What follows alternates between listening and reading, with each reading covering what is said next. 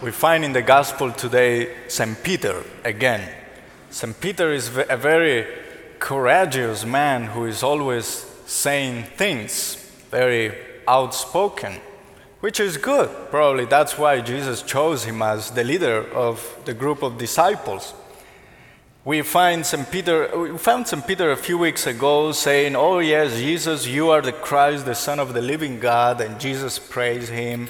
And then the next week, St. Peter was telling Jesus that, No, no, no, you, you're not going to die. You're not going to, I mean, all that suffering and pain you're talking about, no, that's not for you. And Jesus rebuked him.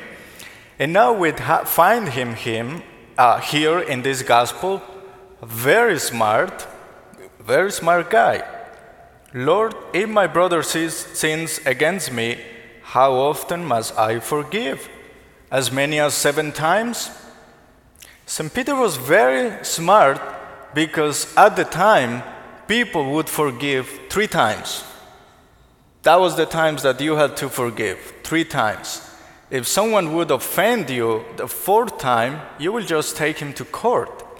So St. Peter is very smart because he thinks and he says that Jesus goes beyond his time. So that's why St. Peter says, How many times do I have to forgive? As many as seven times. So it's not three, the regular, but seven times. So St. Peter is going beyond that because he thinks that Jesus is going to say, Correct, you're great, you're a wonderful student. Well, Yes and no. Because the number seven in the Bible means fullness, completion. That would mean always. How many times? Well, seven times. That means, do I have to forgive? Always. But Jesus goes beyond that and says, you're supposed to forgive not seven times, but 77 times. Seven, seven, seven, seven which would mean beyond always. So it's even very radical and challenging. Jesus is in this gospel. Very challenging. We are supposed to forgive all the time. Well, Jesus, let us tell you that we are humans and that that is hugely difficult for all of us, forgiving always.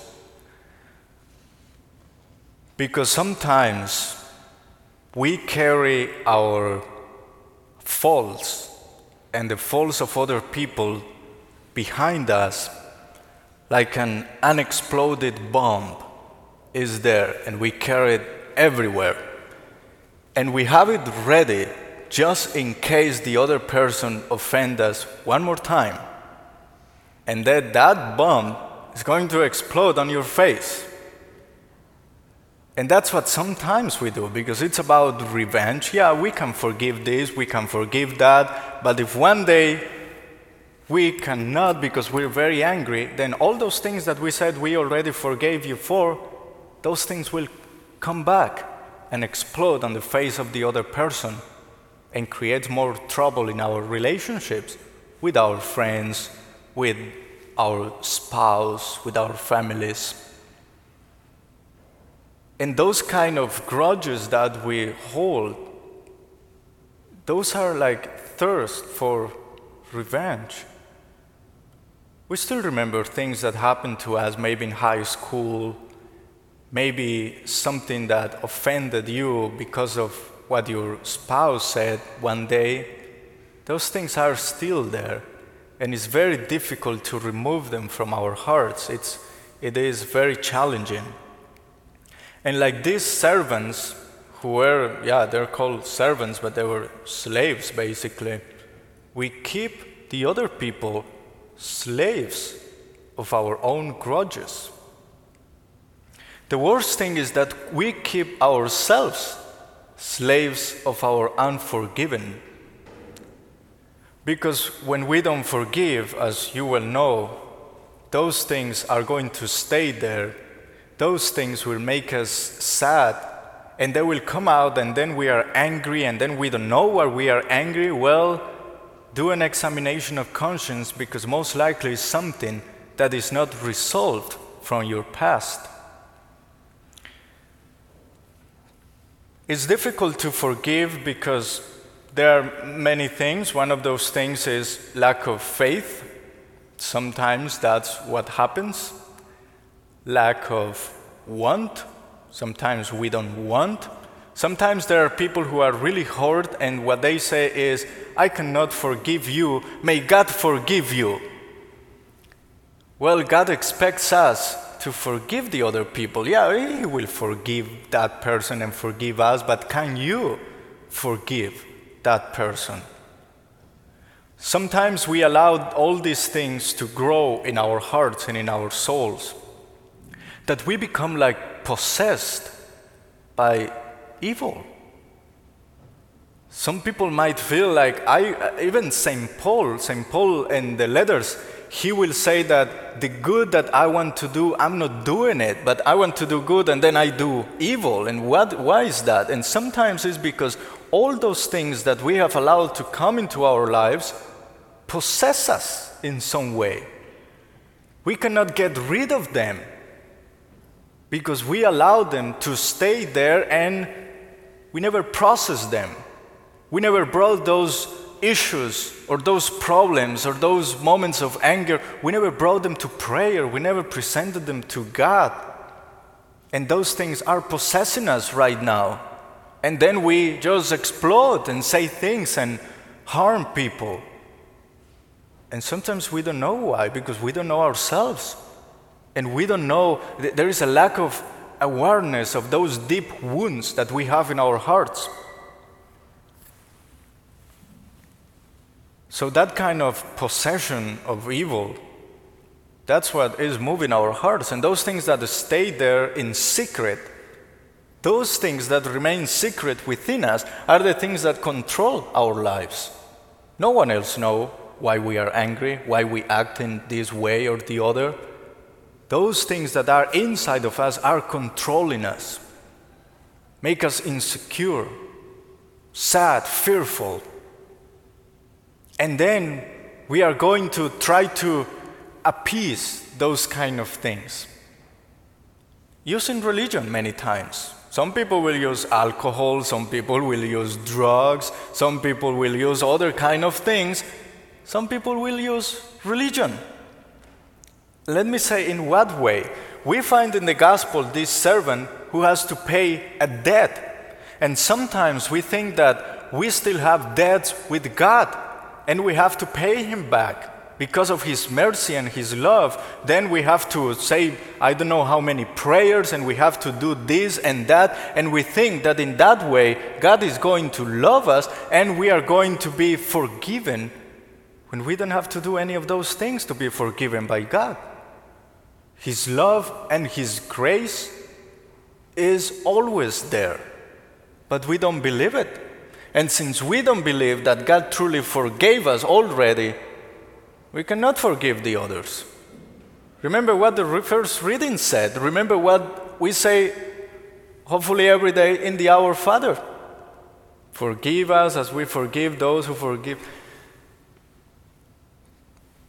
So, the invitation today is that hopefully we'll be able to experience the mercy of God. He is already forgiven us. Sometimes when I sit for confession, there are some people who come and they tell me, I have confessed this other times, but I still need to confess it. Yes, that means that is not resolved yet. That means you have not experienced the fullness of forgiveness that the Lord is giving you. That means there is something else there that needs to be done. Confession, the sacrament that we have in the Catholic Church, is very important because the first thing that, okay, the first thing we need to do to uh, get the freedom from this kind of evil or from this kind of things that we hold in our hearts, the first thing is to be aware that those things are there. But the second thing is that we need to confess those things. Confess those things. By that I mean to name them, to say them aloud. Yes, you can come to the church and confess it to the priest. It's a sacrament, it's secret, it's, it's important that you do it. If you're afraid of that, then tell another, tell a friend or someone, but a therapist. We need to name those things. When I'm aware that I have been wounded, that I remember from my childhood or something that it's still there in my heart that I am keeping holding that grudge and I want revenge and there is no justice, there is no truth for me, then I need to name that. The situation and the name of the person who has done something to us. The situation or the name of the person, it could be me. I don't forgive myself for something that I did. I need to say that aloud. In confessing that, in speaking about that, healing begins. But if we keep it there, totally secret, these things control us. So the invitation is let's use the sacrament of reconciliation in the Catholic Church.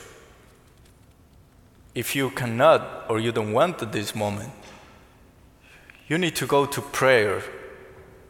When you go to the church, when you are in your house, when you're in your car, when you go to Marytown, when you come to this church, when you're walking through nature, whatever way you can have that conversation with God, tell Him about those things that are in your heart that you have not told anyone, that are keeping you sad, that are keeping you from that freedom that only God can give us.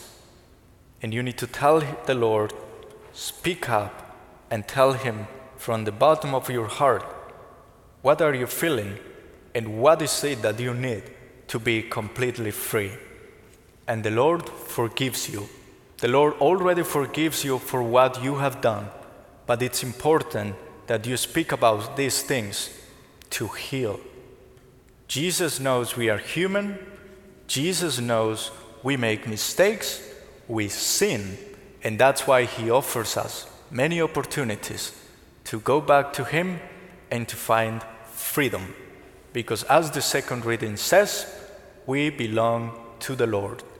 Whatever we say, whatever we do, we always need to remain, remember that we belong to Jesus Christ, that we belong to God.